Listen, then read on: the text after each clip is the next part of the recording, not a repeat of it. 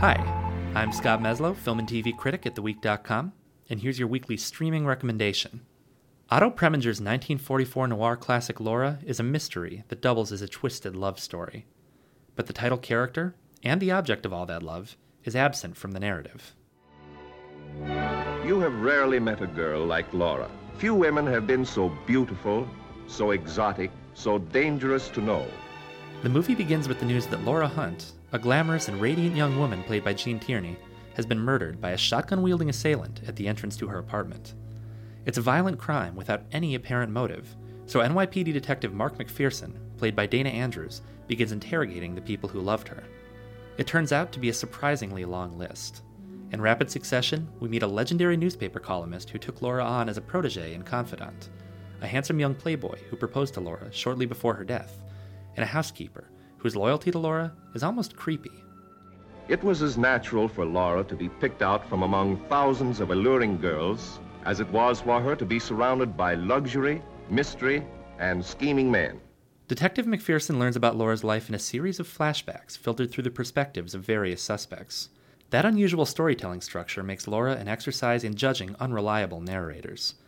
The viewer is put into McPherson's shoes as he judges each of Laura's closest confidants. As the story progresses, even the cynical, no nonsense Detective McPherson falls under Laura's spell. His investigation spirals deeper and deeper, and he begins to spend an abnormal amount of time in Laura's vacant apartment, obsessing over her portrait as he slugs back glasses of whiskey. It's a creepy development that calls the motives of everyone into question, including the protagonist and the murder victim. Like any decent noir, Laura packs in plenty of twists. And with the exception of Alfred Hitchcock's Rebecca, which arrived just a few years earlier, no noir has successfully wrung more drama and suspense out of a mystery with an absent woman at its center. Every woman will feel that when it comes to men, Laura gets by with murder.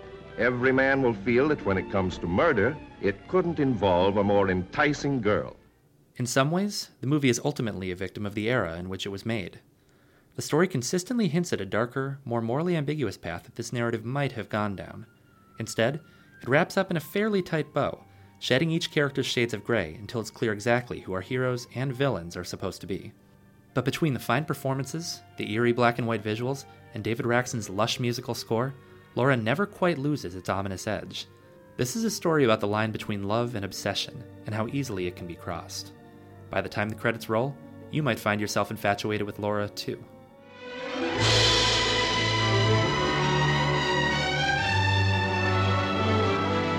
Laura is now streaming on Netflix. To watch a trailer, go to theweek.com slash audio. For more of my streaming recommendations, you can subscribe to The Week's podcast on iTunes, SoundCloud, TuneIn, and Stitcher. And if you like what you hear, we'd love it if you took a moment to rate our podcasts on iTunes. I'm Scott Meslow, and thanks so much for listening.